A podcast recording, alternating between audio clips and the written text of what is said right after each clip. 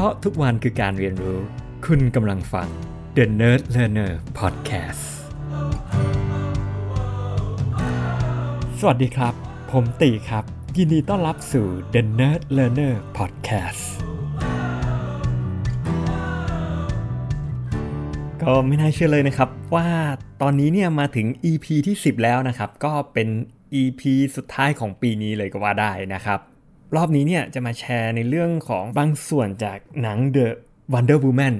1984ละกันนะครับ ก็จริงๆ แล้วภาคแรกก็ถือว่าทำได้ดีระดับหนึ่งนะครับ ส่วนตัวผมดูภาค 2 แล้วก็ชอบนะนะครับแม้ว่ารีวิวอะไรที่จะบอกว่าเออสู้ภาคแรกไม่ได้ แต่ว่าก็ที่หยิบมาคง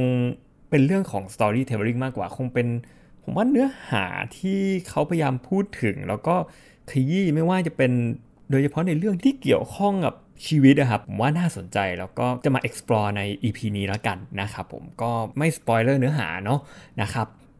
เริ่มต้นของเรื่องเลยผมว่ามัน set the tone มากว่า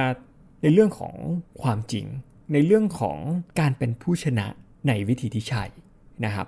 การที่เราเรายอมรับความจริง ยอมรับความผิดพลาดที่เกิดขึ้น นะครับแม้ว่าเราจะสามารถกลับมาได้แหละนะครับในหนังก็มีเห็นถึงความพยายาม ผมก็เชียร์ให้เขาจะชนะนะแดน่าสมัยเด็กครับที่เขาชนะนะครับโค้งสุดท้ายเวลาที่โดนสกัดเนี่ยแบบมันรู้สึก fail มากๆครับแต่ผมว่ามันเป็น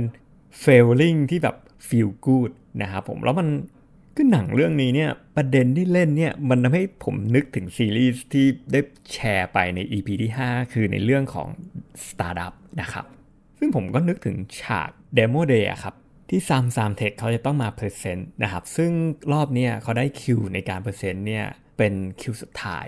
นะครับก็มีทีมหนึ่งที่เรียกว่าเป็นทีมคู่แข่งละกัน present เป็นทีมแรกนะครับ แล้วตอนนั้นเนี่ยทีมคู่แข่ง present ออกมาด้วยเทคโนโลยี AI อะครับ พูดง่ายๆคือเขา present แล้วตัวเลขความแม่นยำเหนือกว่า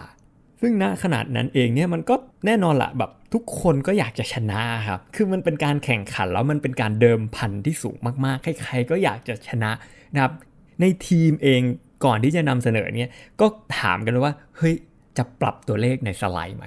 คือตัวเลขมันต่างกันนิดเดียวนะครับ ทีมที่ชนะเนี่ยเขาบอกว่า accuracy เนี่ยความแม่นยำของระบบ AI ของเขาอยู่ประมาณ 93%นะครับ ความแม่นยำของทีมนัมโดซานนะครับทีม Samsan Tech เนี่ย อยู่ที่ 92.4%นะครับทีมก็พูดกันเลยว่าเฮ้ยตัวเลขแค่นิดเดียวปรับไปก่อนเลย เพราะว่าเดี๋ยวยังไงอะเรามั่นใจว่าทีมเราอะมันทำได้อยู่แล้วแม่นยำในตัวเลขที่เขาจะใส่เข้าไปอะไรเงี้ยเพราะว่าเขารู้สึกว่าถ้าเขาใส่ตัวเลขที่มันน้อยกว่าเมื่อไหร่เนี่ยมันอาจจะเฟลทันทีอะครับผมขึ้นหนังเนี่ยมันก็ลุ้นมากในใน EP นี้ในฉากนี้เนี่ยซึ่งแน่นอนนะครับพื้นฐานของซีรีส์สตาร์ทอัพเนี่ยจริง ๆ แล้วมันโตขึ้นมาด้วยความโกหก นะครับไม่ว่าจะเป็นตัวพระเอกเองที่อาศัยเรื่องราวของคนอื่น แล้วก็มาใช้ในการจีบแฟนหรือเรื่องราวของนางเอกเองที่อยากให้ตัวเองดูเป็นคนที่สำเร็จแล้วเป็นคนที่ประสบความสำเร็จในสายตาของพี่สาวนะครับก็พยายามทำตัวให้ให้ดีออกมา หรือแม้แต่ในมุมมองของพี่สาวของนางเอกเองนะครับที่ใช้เรื่องราวของน้องสาว เพื่อจะได้เข้า Sandbox เข้าการแข่งขันได้ แต่หนังเนี้ยก็ทำได้ดีมากคือมาช่วงกลางๆ ช่วงท้ายก็จะทำให้เราเห็นเอฟเฟกว่าเอ้ยจริง ๆ แล้วเนี่ยการที่เราโกหกหรือการที่เราแค่ทำให้มันดูดีอย่างเนี้ยมันส่งผลกระทบที่ไม่ดีนะอะไรประมาณแบบเนี้ยนะครับเพราะฉะนั้นเองณตอนนั้นเนี่ยนัมโดซานเนี่ยที่เขาได้บทเรียนตรงนี้เนี่ยเขาบอกว่ารอบนี้เนี่ยพูดความจริงมาเถอะ เพราะจริง ๆ แล้วอะตัวเลขเนี่ยมันไม่ใช่เป็นตัวเลขที่สำคัญอย่างเดียว มันมีตัวแปรอื่น ๆ อีก มันไม่ได้หมายความว่าให้ทุกอย่างมันอยู่ที่ความแม่นยำตรงนั้นนะครับ ชอบฉากนี้มากละกัน เพราะว่ามันสะท้อนได้เห็นเลยว่า มันไม่ใช่ช่วงเวลาปกติครับ แต่มันเป็นช่วงเวลาที่มันมีวิกฤตหน้าสิวหน้าขวาน หรือเหตุการณ์ที่มันเล้าใจเรามากอะณตอนนั้นมันจะรีเช็คอีกทีหนึ่งว่าสุดท้ายแล้วอะเราจะเลือกรูปแบบไหน เรายังเลือกวิธีที่ใช่อยู่หรือเปล่า อยากจะชนะในวิธีที่ใช่อยู่ไหม หรือเราเห็นแบบทางออกที่มัน easy way out อะ แล้วเรายอมเลือกทางนั้นแทน น่าคิดนะครับ เพราะตัวหนังของ Wonder Woman เนี่ยด้วยการที่แบบ Wonder Woman เองครับเขามีอาวุธข้างมือที่เรียกว่าวงบาทแห่งสัจจะนะครับ หรือ lasso of truth เนี่ยซึ่งมันเป็นสายที่มันสามารถใช้มัด แล้วก็เพื่อให้คนหนึ่งพูดความจริงได้ ยังขยายไปถึงว่าจริง ๆ แล้วสามารถใช้เห็นความจริงได้ เพราะฉะนั้น ตัว Wonder Woman เนี่ยผมว่าภาคนี้เลยทำออกมาได้ให้เห็นถึงความโดดเด่นในเรื่องเขาพยายามชี้ว่าจริงแล้วความจริงอะครับมันมันสง่างามแล้วมันมันเยียบยอดแค่ไหนนะครับเพราะว่ามันมันก็ปฏิเสธไม่ได้อย่างที่เราได้พูดถึงกันตั้งแต่ EP แรก ๆ วันนี้จากหนัง Social Dilemma ใช่ไหมครับ ที่เออวันนี้เนี่ยทุกคนอะอยากจะดูดีหมดนะครับในโซเชียลมีเดียทำยังไงก็ได้ที่เราออกมาดูดีเพื่อแน่นอนแหละเพื่อปกปิดสิ่งที่มันเป็นปมอยู่กับเรา หรือสิ่งที่มันเรารู้สึกว่ามันด้อยค่า ยิ่งเราเทียบด้วยโซเชียลมีเดียปัจจุบันใช่ไหมครับจะรู้สึกว่าให้เราด้อยกว่าชาวบ้านนะครับผมนั่นก็คือเป็นส่วนหนึ่งเออว่าทำไมเราถึงอยากจะยืมเรื่องราว backstory ของคนอื่น หรืออยากจะอะไรก็แล้วแต่ หรือบางทีเราอยากจะทำแบบนั้นเพื่อให้อีกคนหนึ่งรู้สึกดีขึ้นนะครับ แต่เราก็เห็นแล้วครับผมว่าหนังเนี่ยตัว Wonder Woman เองครับ พยายามเล่นประเด็นนี้นะครับ ถ้าสังเกตดีๆ คือเขาพยายามไปตั้งแต่ว่าความจริงมันเป็นยังไงมันเกิดอะไรขึ้น แล้วก็พาไปถึง stage ที่ว่าเออให้มันมีการยอมรับความจริงนะครับ stage ที่ 2 และใน stage ที่3เนี่ยให้เห็นถึงความสวยงามของความจริงนะครับเพราะว่าการที่เราจะไปถึงตรงนั้นได้เนี่ยเออเราต้องเริ่มจากการที่เราเห็นความจริง แล้วก็ยอมรับมันก่อน นั่นก็คือ stage ของ acceptance นะครับตัวหนังเองก็พยายามให้เห็นว่าเออมันถึงจุดหนึ่งแล้วนะ ที่เราอาจจะต้อง move on แล้วก็ let go คือพูดง่ายๆคือ come to terms หรือว่ายอมรับกับสิ่งที่เราเป็น ยอมรับกับสถานการณ์ปัจจุบัน ยอมรับกับสิ่งที่เรามีแล้ว Wonder Woman เนี่ยผมว่าเขาหยิบเรื่องราวที่เจ๋งมากมาเล่นประเด็นนี้ครับ เพราะว่าเขาเล่นกับตัว Wonder Woman เองที่แฟนของเขาอะครับเสียชีวิตไปแล้ว รอบนี้เนี่ยกลับมาด้วยพลังพิเศษของหิน หนังสะท้อนให้เห็นว่าใช่จริง ๆ แล้วเนี่ย มันทั้งโลกใบเนี่ยคุณอยากให้แฟนคุณอยู่ แต่มันถึงเวลาแล้วที่คุณต้องเลตโกนะถ้าผมว่ามันสะท้อนได้ดีมาก เพราะว่าแน่นอนแหละครับ การที่เราเสียคนคนหนึ่งไปอะครับ ถ้าเรามีโอกาสได้เราอยากได้เขากลับมา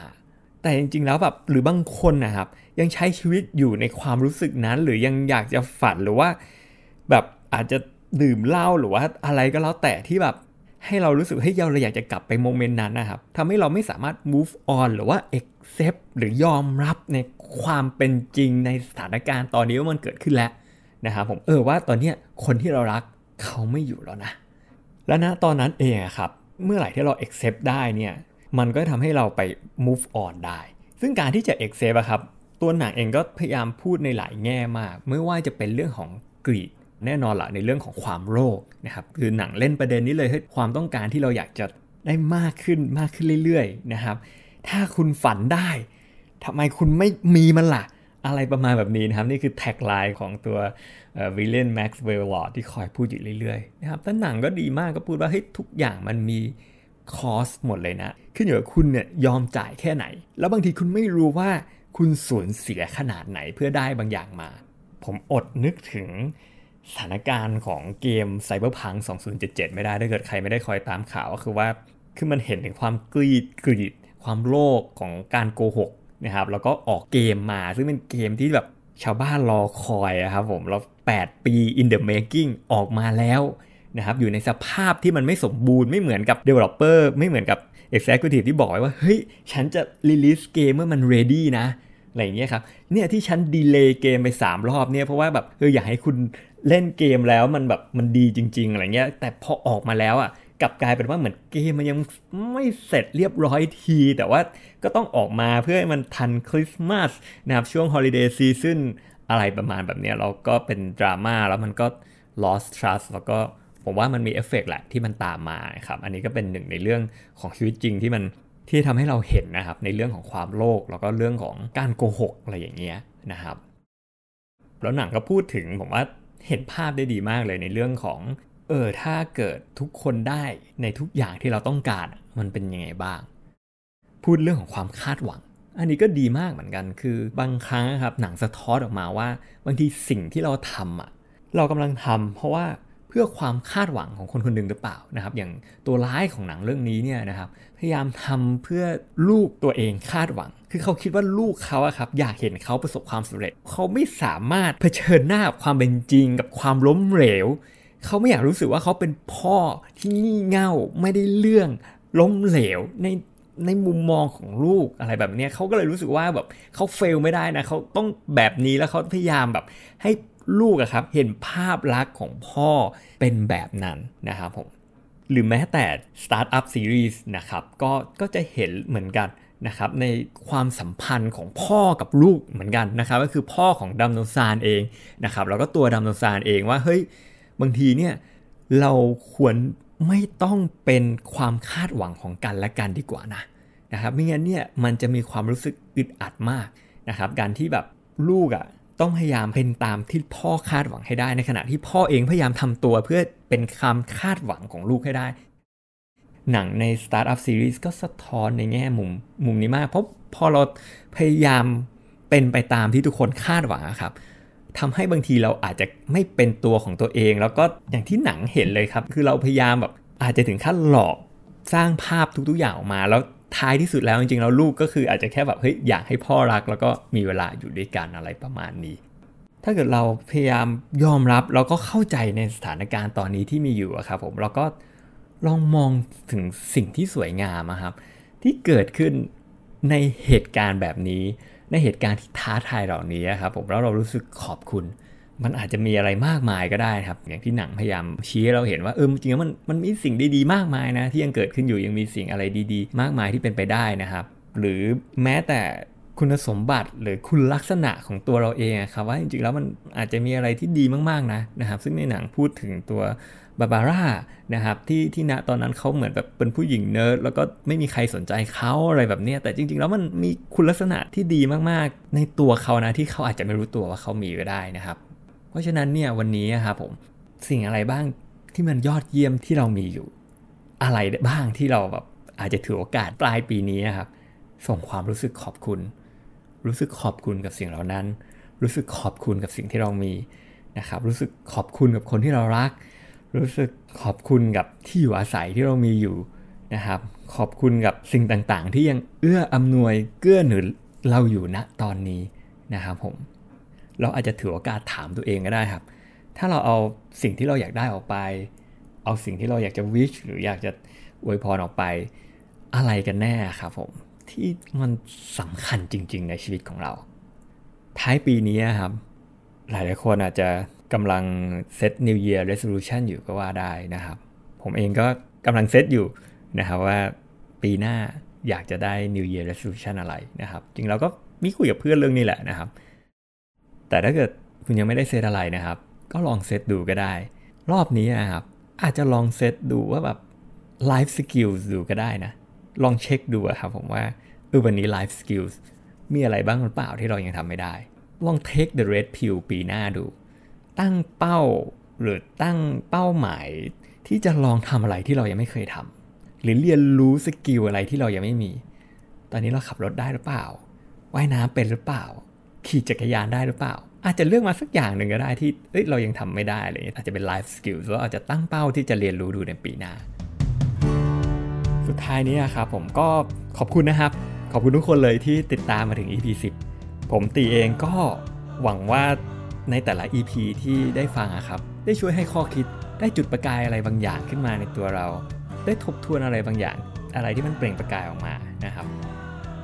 Happy Holidays ครับ ขอให้มีความสุขปลอดภัยนะครับ แล้วพบกันใหม่ 2021 EP 11 ครับ ขอบคุณครับ เพราะทุกวันคือการเรียนรู้ คุณกำลังฟัง The Nerd Learner Podcast